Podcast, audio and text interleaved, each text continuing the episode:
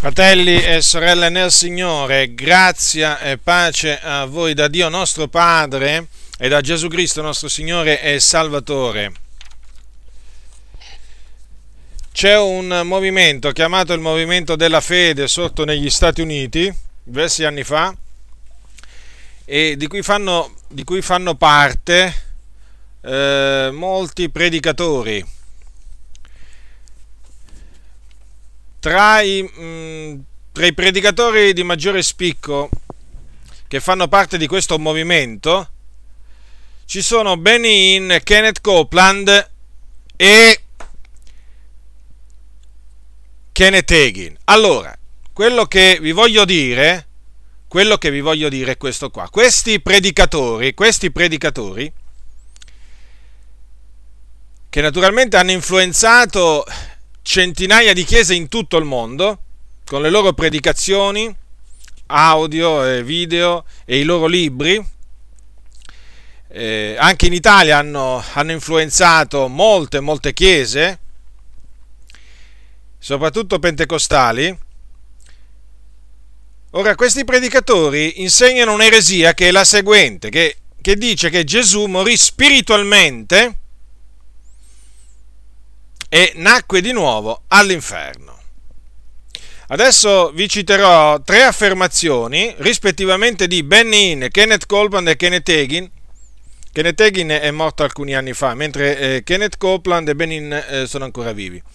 Ora, queste tre dichiarazioni mostrano chiaramente che cosa dice questa eresia, perché di eresia si tratta. Allora cominciamo da Benny Hinn. Benny Hinn ha affermato quanto segue, inizio della citazione: lo Spirito Santo mi sta mostrando alcune cose, io ti sto dicendo la verità, è proprio pesante ora su di me. Egli, riferendosi a Gesù, è nel mondo sotterraneo ora. Dio non è là, lo Spirito Santo non è là, e la Bibbia dice che egli fu generato. Sapete che cosa significa la parola generato? Significa rinato. Volete un'altra cosa che colpisce o che provochi uno shock? Siete stati generati voi? E così anche lui lo fu. Nessuno vi seduca. Gesù nacque di nuovo. Voi mi direte, ma di che cosa stai parlando? Egli nacque di nuovo. Egli dovette nascere di nuovo. Se egli non fosse nato di nuovo, io non avrei potuto rinascere. Io non sarei mai stato rinato.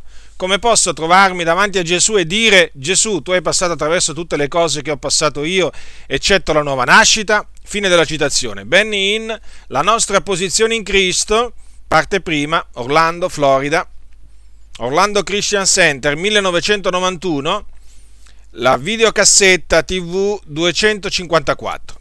Ecco, vediamo adesso a Kenneth Copeland, che ha affermato anche lui che Gesù nacque di nuovo e nacque di nuovo all'inferno. Ecco le sue parole. Inizio della citazione: egli permise al diavolo di trasportarlo nelle profondità dell'inferno come se fosse stato il più malvagio peccatore che fosse mai vissuto. Tutti i demoni che erano all'inferno vennero giù su di lui per annichilirlo. Essi lo torturarono al di là di quanto qualcuno possa immaginare. In un tuono di forza spirituale la voce di Dio parlò allo spirito di Gesù, che era frustato dalla morte, rotto e punito nell'abisso della distruzione, e caricò lo spirito di Gesù con la potenza della resurrezione. Improvvisamente il suo spirito contorto, rovinato dalla morte, cominciò a mettere su peso e tornò in vita. Egli fu fatto letteralmente nascere di nuovo davanti agli occhi del diavolo. Gesù fu risuscitato come uomo nato di nuovo. Il giorno che io ho capito che un uomo nato di nuovo aveva sconfitto Satana, l'inferno e la morte, io mi eccitai così tanto. Fine della citazione. Dice Kenneth Copeland. Il prezzo di tutto, Believer's Voice of Victory, settembre 1991, pagina 4. Veniamo adesso a Kenneth Hagin, di cui diversi libri sono stati anche stampati e pubblicati in Italia. Libri più o meno grandi, comunque sono stati stampati in Italia, perché in Italia Kenneth Hagin ha fatto molti seguaci. Ecco le parole di Kenneth Hagin, inizio della citazione: perché Gesù ebbe bisogno di essere generato o di nascere? Perché egli diventò come eravamo noi, separato da Dio. Perché egli gustò la morte spirituale per ogni uomo. e il suo spirito e il suo uomo interiore andarono all'inferno al mio posto. Capite? La morte fisica non avrebbe rimosso i vostri peccati. Egli gustò la morte per ogni uomo. Egli sta dicendo che ha gustato la morte spirituale. Gesù è la prima persona che è nata di nuovo, perché il suo spirito ebbe bisogno di nascere di nuovo, perché esso era stato allontanato o alienato da Dio. Fine della citazione. Kenneth Hagin, Come Gesù ottenne il suo nome, cassetta 44-H01. Ora vi vorrei fare notare in questa ultima dichiarazione di Kenneth Hagin l'espressione la morte fisica non avrebbe rimosso i vostri peccati. In altre parole, questa dottrina propinata dal movimento della fede che cosa sostiene? Che la sola morte fisica di Gesù Cristo, cioè quella che lui sperimentò sulla croce, non era sufficiente per compiere l'espiazione dei nostri peccati. Occorreva anche una morte spirituale, e questa morte spirituale Gesù la sperimentò all'inferno dopo la sua morte per le mani appunto di Satana e dei demoni che appunto lo mediante quelle terribili sofferenze uccisero il suo spirito, e poi naturalmente la morte spirituale dello spirito di Gesù fu seguita dalla nuova nascita, appunto, verificatasi sempre all'inferno. Ora, questo insegnamento è contrario alla parola di Dio e quindi è falso. È un insegnamento estraneo alla parola di Dio, perché Gesù non nacque mai di nuovo, mai, né mentre era sulla terra e neppure quando si trovò per 3 giorni e 3 notti nel cuore della terra. Mentre era sulla terra, perché Cristo, essendo stato generato dallo Spirito Santo, nacque senza peccato. Gesù nacque senza peccato. E poi perché durante la sua vita Gesù non peccò mai. Se Gesù fosse nato come tutti gli altri uomini, nel senso da una relazione carnale tra marito e moglie, allora sì che Gesù avrebbe avuto bisogno di nascere di nuovo come tutti gli altri per entrare nel regno di Dio. Come anche sarebbe stato necessaria la sua nuova nascita se Gesù avesse peccato. Allora lì sì, certo. E per questo perché? Perché la nuova nascita, che cos'è? È un'esperienza spirituale che devono e possono fare i peccatori proprio perché? Perché essi sono morti nei loro falli e nelle loro trasgressioni, e quindi hanno bisogno, per entrare, per vedere il regno di Dio, di essere vivificati dalla parola e dallo Spirito Santo. Ecco perché Gesù nel parlare a Nicodemo disse che se uno, disse così Gesù a Nicodemo, capitolo 3, versetto 5, se uno non è nato d'acqua e di spirito non può entrare nel regno di Dio. L'acqua rappresenta la parola di Dio. E nel cuore della terra perché Gesù non poté sperimentare nessuna morte spirituale? È molto semplice, perché Gesù non morì mai spiritualmente dopo la sua morte fisica. Tra la sua morte e la sua risurrezione, la Bibbia non ci parla nella maniera più assoluta di nessuna morte spirituale patita o sofferta da Gesù. Ora vorrei parlarvi brevemente di questa nuova nascita che Gesù, secondo appunto questi predicatori, avrebbe sperimentato all'inferno tra la sua morte e la sua risurrezione. Ora, innanzitutto è proprio sbagliato, completamente sbagliato, affermare che il diavolo portò Gesù all'inferno. Proprio parole e espressioni simili sono proprio estranee alla Sacra Scrittura. Come anche sono estranee alla Scrittura espressioni come tutti i demoni che erano all'inferno vennero giù su di lui per annichilirlo, lo torturarono al di là di quanto qualcuno possa immaginare, e poi in un tuono di forza spirituale la voce di Dio parlò allo spirito di Gesù, che era frustrato dalla morte, rotto e punito nell'abisso della distruzione. Ora, tutte queste espressioni sono contrarie, sono estranee all'insegnamento della Sacra Scrittura. Sono completamente estranee e quindi vanno rigettate, fratelli nel Signore. La Bibbia non ci dice simili cose.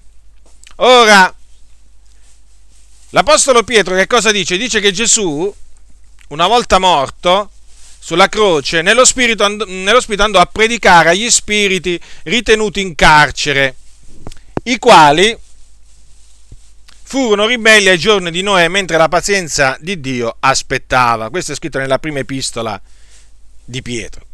Poi l'Apostolo Paolo dice che Gesù scese nelle parti più basse della terra e, salito in alto, ha menato in cattività un gran numero di prigioni. Voi sapete che questo passo è scritto in Efesini. Dunque, la Bibbia ci dice che cosa fece Gesù tra la sua morte e la sua resurrezione corporale. Egli andò a predicare il Vangelo agli spiriti di coloro che ai giorni di Noè furono ribelli. Badate bene, non a tutti i morti, ma solo a quelli che vissero appunto ai giorni di Noè. E poi un'altra cosa da tenere presente è che Gesù non andò a predicare l'Evangelo agli spiriti di quelle persone per dargli l'opportunità di essere salvati, perché dopo la morte non è mai esistita e non esisterà mai la possibilità per i peccatori di essere salvati. È scritto, è stabilito che l'uomo muore una volta sola, dopodiché viene il giudizio. Dico questo perché naturalmente ci sono alcuni, anche in ambito evangelico, che pensano che Gesù sia andato là a predicare l'Evangelo per dare una seconda opportunità di salvezza a quelle persone. Dunque, Gesù andò là a predicare l'Evangelo a quegli spiriti e poi andò a fare anche un'altra cosa, andò a prendere i santi dell'antico patto che si trovavano nel seno d'Abramo. Questo seno d'Abramo era il luogo di conforto in cui sotto l'Antico Testamento andavano i giusti. Era situato nel cuore della terra, a una certa distanza dal luogo di tormento dove andavano i peccatori. Infatti voi vi ricordate che nella storia del ricco e del Lazzaro, raccontata da Gesù, si parla appunto del ricco che, una volta che si trovò nell'Ades, vide da lontano Abramo e Lazzaro nel suo seno. Dunque Gesù andò nel seno d'Abramo per prendere i santi dell'Antico Testamento e trasportarli in paradiso, perché questo appunto è il significato delle parole dell'Apostolo Paolo: salito in alto e ha menato in cattività un gran numero di prigioni. Ma naturalmente prima di salire in alto egli dovette scendere nelle parti più basse della terra. Questo ci dice la Sacra Scrittura riguardo a quello che Gesù fece e quello che sperimentò tra la sua morte e la sua resurrezione. Ma di sue sofferenze patite nel cuore della terra per opera del diavolo, dei demoni, di torture inflittegli nel cuore della terra, la Scrittura non ne parla. Lo ripeto, la Scrittura non ne parla. La Scrittura parla invece delle sofferenze di Cristo sulla croce. Di quelle sì che parla. Certo, anche delle sofferenze da lui patite mentre si trovava nel Getsemani. Voi sapete che nel Getsemani Gesù, mentre pregava, il suo sudore divenne come grosse gocce di sangue che cadevano a terra. Le sue sofferenze nel Sinedrio, nella corte del governatore Pilato. Certo, sono tutte sofferenze, tutte afflizioni di cui la Scrittura parla, che Gesù soffrì. Di queste ne parla e di queste dobbiamo parlare. Ma ve lo ripeto, di sofferenze di Cristo per opera dei demoni all'inferno, tramite le quali peraltro Cristo morì spiritualmente, secondo questi cianciatori, la Scrittura non ne parla. E noi crediamo che queste appunto sofferenze non siano mai avvenute. Perché? Perché le sofferenze di Cristo necessarie alla nostra salvezza erano quelle sulla croce, cioè quelle che lui doveva patire nella sua carne, con il suo corpo. E difatti è scritto Nella prima epistola di Pietro, al capitolo 4, versetto 1, prendete primo Pietro, capitolo 4, versetto 1, che Cristo, guardate che cosa dice l'Apostolo Pietro, Cristo ha sofferto nella carne. Noi sappiamo che egli soffrì, il giusto soffrì per gli ingiusti, per condurci a Dio.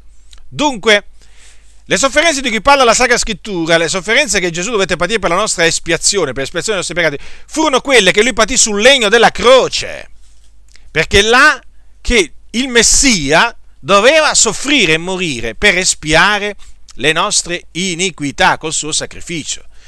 Quindi era la sua morte fisica quella che era necessaria per l'espiazione dei nostri peccati. Ecco perché gli apostoli parlavano delle sofferenze fisiche di Gesù, non di sofferenze spirituali sperimentate dopo la morte, ma semmai alla sua morte o comunque sulla croce.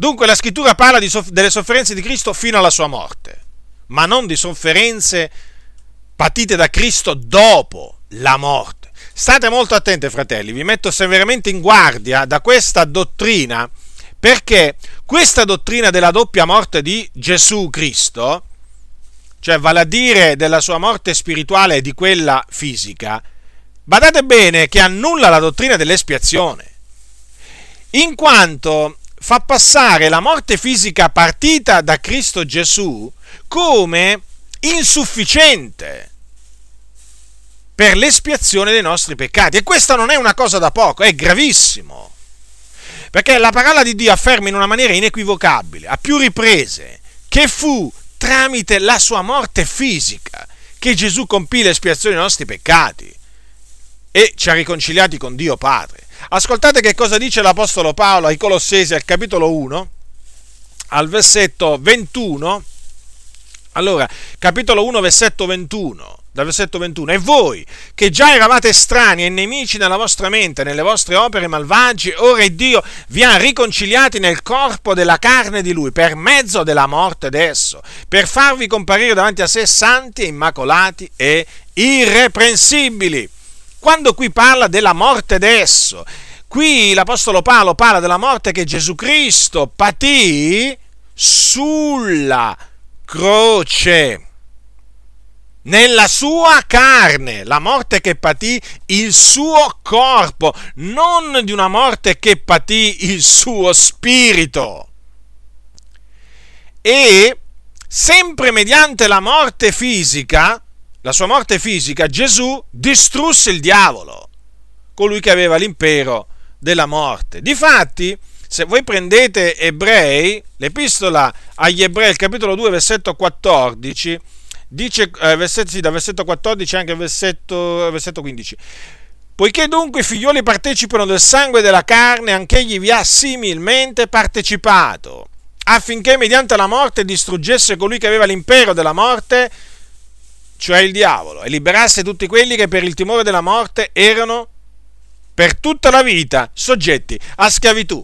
Dunque l'incarnazione fu necessaria per il figliolo di Dio, affinché mediante la morte, e naturalmente qui si riferisce alla morte fisica, Gesù distruggesse colui che aveva l'impero della morte, cioè il diavolo. Ecco perché bisogna guardarsi da tutti quelli che negano che Gesù Cristo è venuto in carne, perché nel momento in cui negano che Gesù Cristo è venuto in carne, essi negano che Gesù sia potuto morire sulla croce. E c'è un altro passaggio che mette in risalto l'importanza della morte di Gesù Cristo, della morte fisica di Gesù Cristo. Qui devo specificare sempre morte fisica, perché questa dottrina veramente presenta anche una morte spirituale. Guardate un po' il diavolo che cosa è riuscito a introdurre nella Chiesa. Ci sono milioni di credenti in tutto il mondo che sono stati contaminati da questa eresia. State molto attenti in Italia, da tutte quelle chiese che diciamo hanno in alta stima Benny Hinn, Kenneth Copeland e Kenneth Hagin. Dovunque ci sono i libri di Kenneth Hagin, state molto attenti, perché c'è del lievito malvagio nei loro libri, nelle loro predicazioni, e parte di questo lievito malvagio è costituito da questa eresia. Ora vi stavo dicendo un altro passo che mette in risalto l'importanza della morte fisica di Gesù Cristo, è questo qua ai Colossesi, al capitolo 2, versetto 15, c'è scritto che Gesù Cristo, avendo spogliato i principati e le potestà, ne ha fatto un pubblico spettacolo, trionfando su di loro per mezzo della croce e quindi per mezzo della sua morte sulla croce. Gesù non trionfò sul diavolo per mezzo di una morte spirituale patita all'inferno, assolutamente. Veniamo adesso alla resurrezione di Cristo, che la resurrezione di Cristo si compì il terzo giorno. E quando ciò avvenne, cioè quando egli risuscitò, che cosa accade? Accade che l'anima del Signore Gesù Cristo tornò nel suo corpo. In quello stesso corpo che era stato messo da Giuseppe d'Arimatea nel sepolcro. Ma questa volta il corpo era trasformato dalla potenza di Dio in un corpo glorioso e immortale. Quel corpo dunque con cui Gesù risuscitò e con cui apparve ai suoi discepoli dopo la sua resurrezione era lo stesso corpo con cui Gesù era morto, ma possedeva delle qualità che il precedente corpo non aveva. Era immortale e glorioso e anche potente. Dunque, in questo consistette la resurrezione di Gesù Cristo. Resurrezione, badate, e non nuova nascita, perché la resurrezione non è una nuova nascita. Ora, lo so che qualcuno potrebbe a questo punto muovere un'obiezione a ciò dicendo: ma non c'è scritto forse negli Atti degli Apostoli, in relazione alla resurrezione di Cristo, che il Padre in quel giorno generò il figliuolo? Prendete Atti degli Apostoli, capitolo 13, versetto 32 e 33. Allora, Atti degli Apostoli, capitolo 13, versetto 32 e 33. Allora, è Paolo a parlare nella sinagoga di Antiochia di Pisidia, davanti a dei giudei, quindi. E disse queste parole in relazione alla resurrezione di Gesù. Allora io leggerò dal versetto 30 al versetto 33. Ma Dio lo risuscitò dai morti, e per molti giorni egli si fece vedere da coloro che erano con lui saliti dalla Galilea a Gerusalemme, i quali sono ora suoi testimoni presso il popolo. E noi vi richiamo la buona novella che la promessa fatta ai padri, Dio l'ha adempiuta per noi, i loro figlioli, risuscitando Gesù, siccome è anche scritto nel Salmo 2: tu sei mio figliolo, oggi ti ho generato. E siccome lo ha risuscitato dai morti per non tornare più nella corruzione, egli ha detto: così io vi manterrò le sacre e fedeli promesse. Io manterrò le sacre e fedeli promesse fatte a Davide. Allora, è evidente che il Salmo 2 citato da Paolo in quella predicazione, quel passo, tu sei mio figliolo, oggi ti ho generato, si riferisce alla resurrezione corporeale di Gesù Cristo. Però vorrei farvi notare che non è scritto oggi ti ho rigenerato, ma generato, il che è diverso, Se si fosse trattato di una nuova nascita, allora sarebbe stato scritto rigenerato, perché si sarebbe trattato di una seconda generazione. Ma è scritto generato perché? Perché, come spiegherà poi l'Apostolo Paolo ai Romani, Gesù Cristo in quel giorno fu dichiarato figliuol di Dio con potenza, secondo lo spirito di santità, mediante la sua resurrezione dai morti. Questo è scritto ai Romani, al capitolo 1. In altre parole, in quel giorno il figliolo di Dio fu con potenza introdotto di nuovo nel mondo, in quanto fu fatto tornare a vivere in un corpo potente e immortale. Ecco dunque spiegate quelle parole dell'Apostolo Paolo Piegate le parole, tu sei mio figliolo, oggi ti ho generato, scritte nel Salmo secondo, da lui citate appunto in relazione alla resurrezione di Gesù Cristo. Ora, c'è un'altra obiezione che qualcuno potrebbe muovere. Naturalmente le obiezioni chi è che le muove in questo caso sono i seguaci di questi tre predicatori, no? Di cui vi ho citato prima le dichiarazioni. C'è un'altra obiezione che potrebbe essere fatta da costoro. Perché allora loro dicono, perché allora Gesù è chiamato il primogenito dai morti? Questo in effetti è un nome che ha Gesù ai Colossesi, lo chiama così l'Apostolo Paolo. Ora, la ragione è perché Gesù è il primo uomo che è stato risuscitato dai morti con un corpo immortale e glorioso. Il termine primogenito, non ha niente a che fare con una nuova nascita, perché indica la supremazia che Gesù Cristo ha nella resurrezione dei morti. Infatti è stato, ripeto, il primo uomo ad essere risuscitato con un corpo immortale e glorioso. Un'altra parola usata dalla Scrittura per indicare questa supremazia che Gesù Cristo ha nella resurrezione dei morti è primizia. Infatti, se voi prendete Primo Corinzi, allora Primo Corinzi capitolo 15, Paolo, nel confutare coloro che a Corinto dicevano che non c'è resurrezione dei morti, dice tra le altre cose queste parole, capitolo 15, versetto 20 di Primo Corinzi: ma ora Cristo è risuscitato dai morti, primizia di quelli che dormono. Notate come è chiamato Gesù, primizia di quelli che dormono. Queste sono espressioni naturalmente simili. Vorrei dire un'altra cosa su questa espressione primogenito dai morti.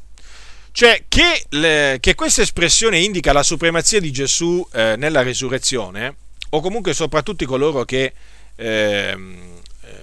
saranno risuscitati quando egli ritornerà, è confermato dal fatto che Paolo chiama Gesù anche in un'altra maniera. Sempre ai Colossesi, prendete Colossesi capitolo 1, al versetto 15, Paolo chiama Gesù il primogenito d'ogni creatura. Ora, notate qua, il primogenito d'ogni creatura. Che significa? Significa che Gesù fu la prima creatura di Dio nella maniera più assoluta. Questo è un passo che prendono i testimoni di Geova, per esempio, per negare la divinità di Gesù Cristo, perché loro dicono: vedete, ecco, Gesù è il primogenito d'ogni creatura, come dire il primo di tutte le creature. No, ma qui il primo non significa la prima creatura nella maniera più assoluta, significa che Gesù è al di sopra, il primato su tutte le creature, ha la supremazia, la preminenza su tutta la creazione, su tutte le creature, ma non che Gesù è una creatura, Gesù è il creatore. La Bibbia dice: nel principio era la parola era con Dio, la parola era Dio, tutte le cose sono state fatte per mezzo della parola, e dunque non poteva essere una creatura il figliuolo prima di venire in questo mondo, doveva per forza di cose essere il creatore o comunque co-creatore con Dio Padre, perché Dio ha fatto tutte le cose per mezzo della parola. Ricordatevi che quando in Primo Giovanni c'è scritto nel principio era la parola e la parola era con Dio, significa la parola era con Dio Padre, perché subito dopo c'è scritto la parola era Dio, altrimenti veramente come faceva a essere con Dio e nello stesso tempo essere Dio? È evidente che la parola doveva essere distinta da Dio, in questo caso la parola è il figliolo, che era con Dio Padre e quindi il figliolo era Dio, cioè divinità come il Padre.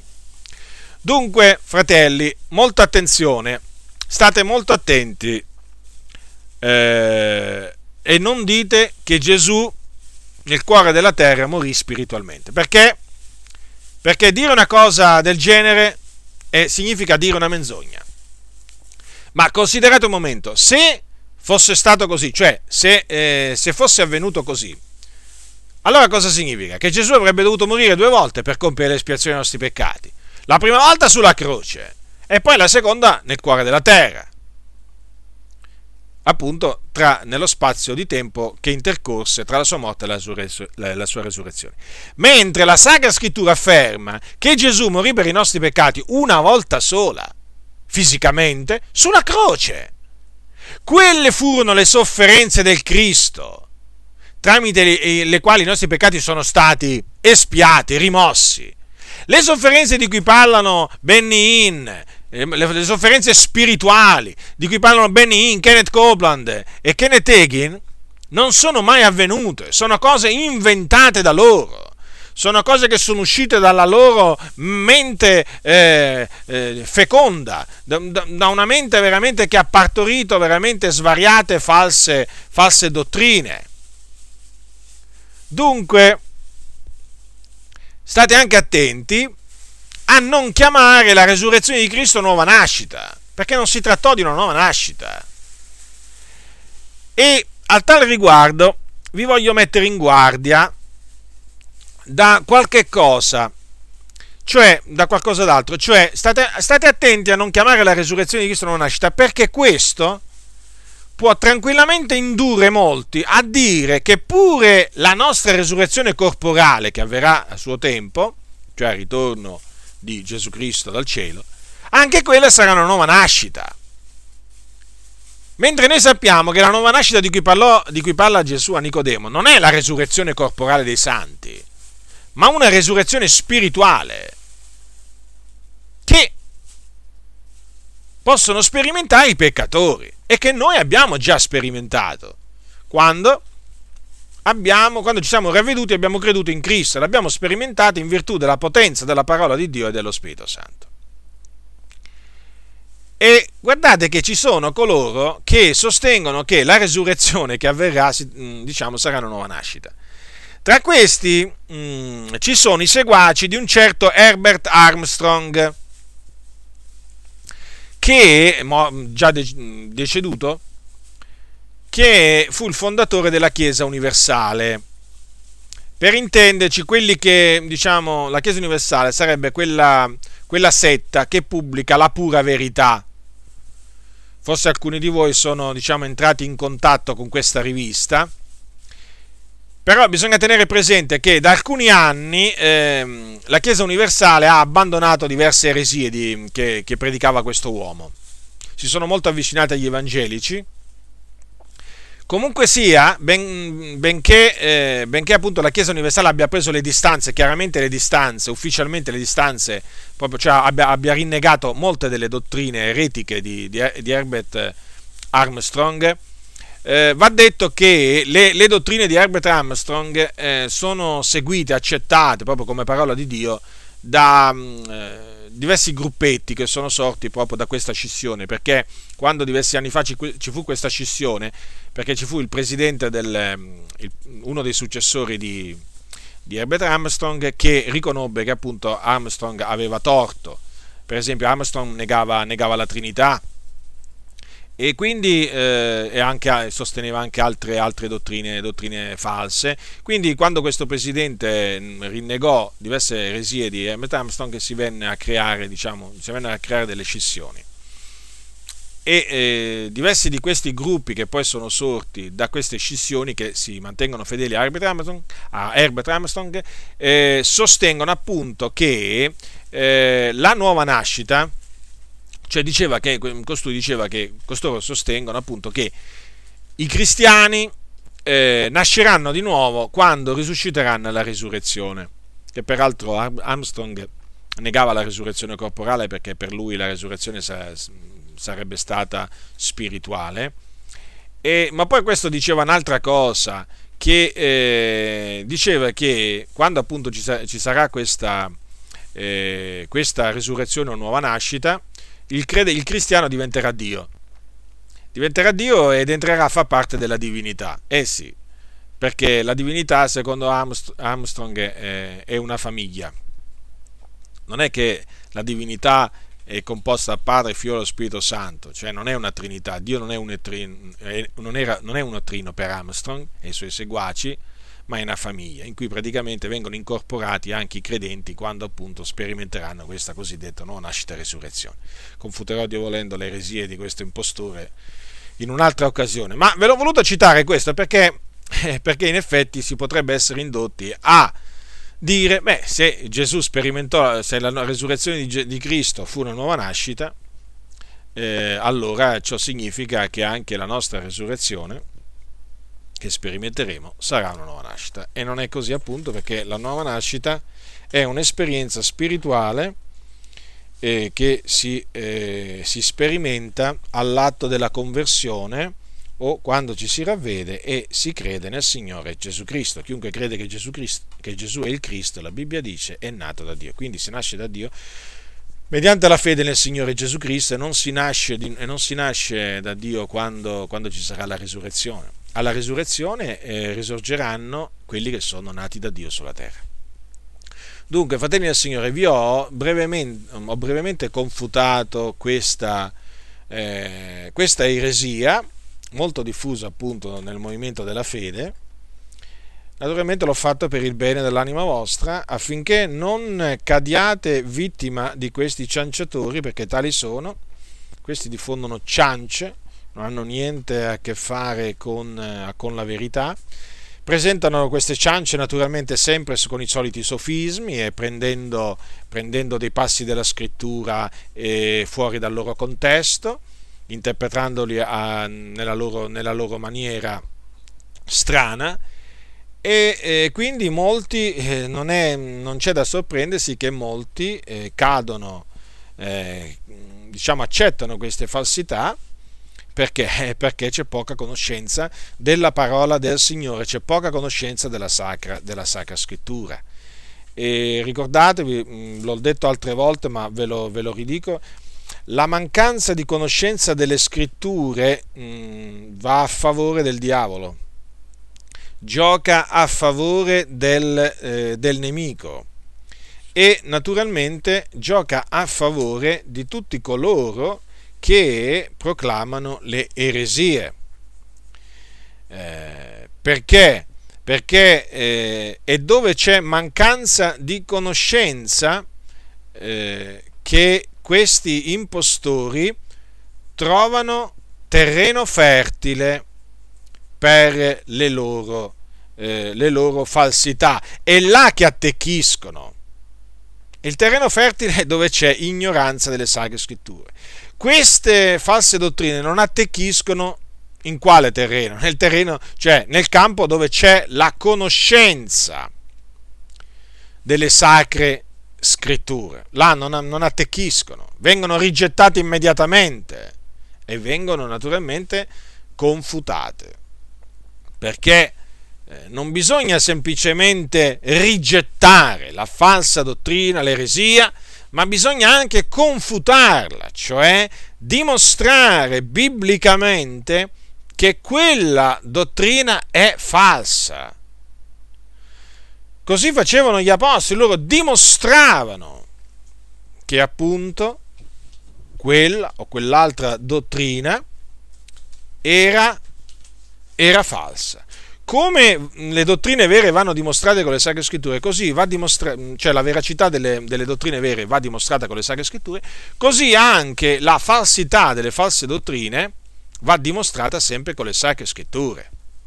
E certo, e così facendo si fa un lavoro, un'opera gradita al Signore, perché i santi vengono messi in guardia da quella falsa dottrina e da coloro che la sostengono. Altrimenti i santi come faranno a guardarsi da quella falsa dottrina se non gli viene detto, guarda, quella è una falsa dottrina? E poi come potranno i santi poi dimostrare con le scritture a coloro che cercheranno di sedurli? Come faranno a turargli la bocca se non gli viene, spiegato con le sacre scritture, appunto, dove appunto sono gli errori che fanno costoro? Ecco perché vi ripeto la confutazione utile, ma credo che l'abbiate capito da voi stessi oramai, che la confutazione è utile. Le cose inutili, vi ripeto, sono le contese, le dispute intorno a questioni stolte, quello veramente è tempo perso, quello che si spende dietro le genealogie, dietro le favole, ciò che non è scritto. Ma qui non si tratta di darsi a dispute o a contese inutili, qui si tratta di levarsi in favore della verità e turare la bocca a coloro che contrastano la verità, perché ci sono quelli che proclamano la verità, ma ci sono anche quelli che contrastano la verità. E badate che quelli che contrastano la verità non ve li dovete aspettare sempre da in mezzo a quelli di fuori, perché ormai lo sappiamo che i testimoni di Geova contrastano la verità, i cattolici romani contrastano la verità, i mormoni contrastano la verità, e la lista è lunga. Ma il fatto è questo: aspettatevi, sappiate che molti contrastano la verità all'interno della Chiesa, e questi sono i più pericolosi. Questi sono i più pericolosi perché hanno i pulpiti, spesso costoro, pulpiti di grosse comunità, scrivono libri, predicano in televisione, alla radio, e nessuno naturalmente si aspetta che uno che si presenta come pastore evangelico, pentecostale, uno che parla magari anche in lingue, uno che impone le mani agli infermi nel nome di Gesù, nessuno mai si aspetterebbe che ti venga a propinare una persona così, ti venga a propinare un'eresia del genere. Eppure Benny Hinn, Kenneth Copeland e Kenneth Hagin, che sono uomini che credono nella guarigione divina, che pregano per gli ammalati nel nome di Gesù, che credono per esempio nell'espulsione dei demoni dagli indemoniati, ci credono, almeno questo ne sono sicuro, come anche credono nel parlare in lingue. Eppure, vedete, chi si aspetterebbe che in mezzo alla verità ti mettono questo veleno? Nessuno!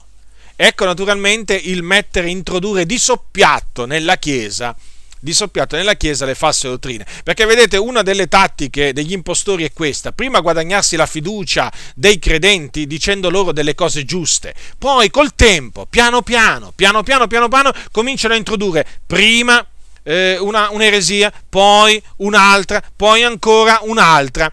Tanto che alla fine poi i credenti che cosa dicono? Vabbè, ma se mi ha detto la verità all'inizio, mi dirà la verità anche adesso. E quindi non è che si fidano a tal punto che non vanno più a investigare le scritture, e costoro naturalmente hanno buon gioco e quindi possono introdurre le falsità. Guardate che di falsità questi predicatori, questa non è la sola falsità che hanno insegnato che insegnano questi predicatori. Questi sono quelli praticamente del messaggio della prosperità, quelli che dicono che Dio ci vuole ricchi e così via. Dunque state molto attenti, tenete bene gli occhi aperti, le orecchie tese e vegliate dunque. Vegliate e pregate e investigate del continuo le sacre scritture, investigate le sacre scritture per vedere se le cose che vi vengono dette stanno realmente così. Certamente vi dovete prendere del tempo, non siate pigri dunque, aprite le sacre scritture, investigatele, fate delle ricerche, imparate a investigare le sacre scritture, fratelli, per vedere se ciò che vi viene insegnato è verità.